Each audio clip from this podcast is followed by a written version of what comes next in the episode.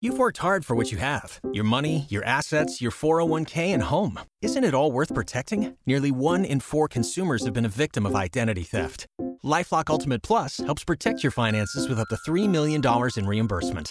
LifeLock alerts you to identity threats you might miss. And if your identity is stolen, your dedicated U.S.-based restoration specialist will work to fix it. Let LifeLock help protect what you've worked so hard for. Save 25% off your first year on LifeLock Ultimate Plus at LifeLock.com/aware. Terms apply. Well, happy Friday the 13th, and here we go with the tropics yet again, barely a week removed from Dorian's closest passage to our coast. We have yet another tropical system, and it's over the Bahamas. Tropical storm warnings in effect for the northern and northwestern Bahamas. Yes, the same islands that were so devastated by Dorian. While this won't be near the intensity of Dorian, it obviously adds insult to injury for an area still trying to recover. Heavy rain and some gusty squalls with winds up to and in excess of 40 miles per hour. Today and tomorrow for the northern and northwestern portions of the Bahamas.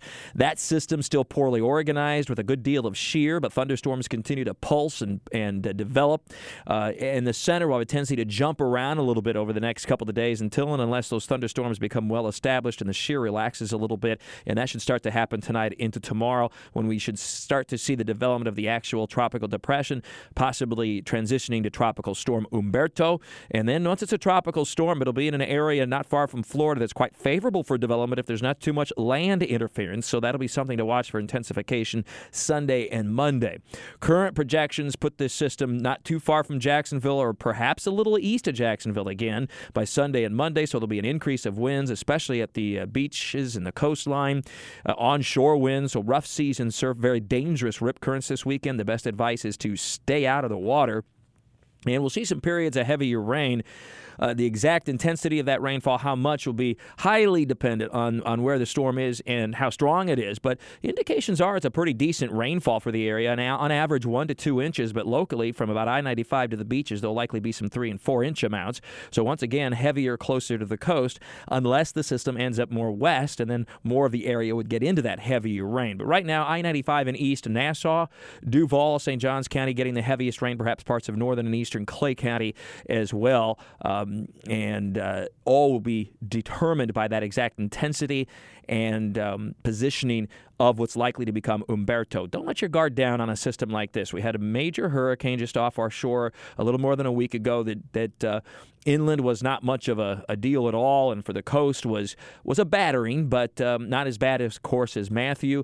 This time of year, at the peak of the hurricane season, you should always be prepared. We don't want you to be caught off guard with this system or any perhaps systems that follow as well over the next few weeks, because it does look like it'll be busy into October in the tropics overall. More on that in Talking the Tropics with Mike. As we go through today, we expect a partly sunny, breezy day. There will be a few showers, an isolated thunderstorm rolling west off of the Atlantic. And again, a quick waterspout could develop offshore briefly with any of these cells.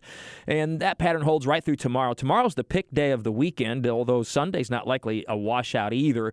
But Saturday tomorrow will be more like what we've had recently, partly sunny, breezy, very warm and humid with a few showers and isolated thunderstorm, but plenty of dry hours tomorrow. And then on Sunday, the winds pick up as the disturbance gets closer to us. There'll be a mix of sun and clouds with increasing showers and thunderstorms as we go through the day. It's likely that the morning hours would be drier than the afternoon and evening on Sunday, again, depending on the exact track and movement of what will be a slow-moving tropical system. And then Monday, close enough with the system to produce plenty of wind yet and some scattered showers and thunderstorms, especially closer to the coast. And then by midweek, we're clearing it out and turning hotter again as that particular tropics disturbance moves away. And we'll be watching a new one that'll be approaching the Caribbean by the middle of next week and will likely be at least a tropical storm, if not a hurricane, as it approaches the Caribbean.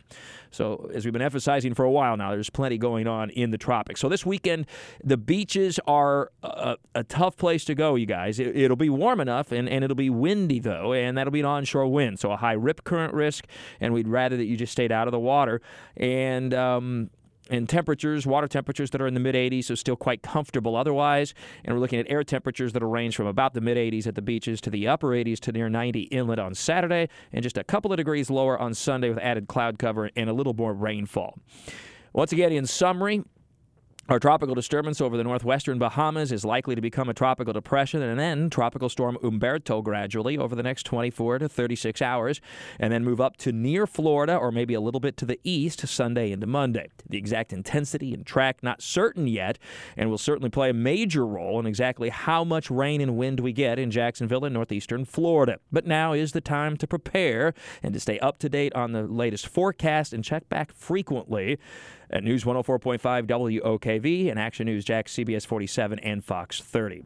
With all your weather all the time, have a great and safe weekend, and happy Friday the 13th. I'm Chief Meteorologist Mike Burish from the CBS 47 and Fox 30 Action News Jax First Alert Weather Center for News 104.5 WOKV.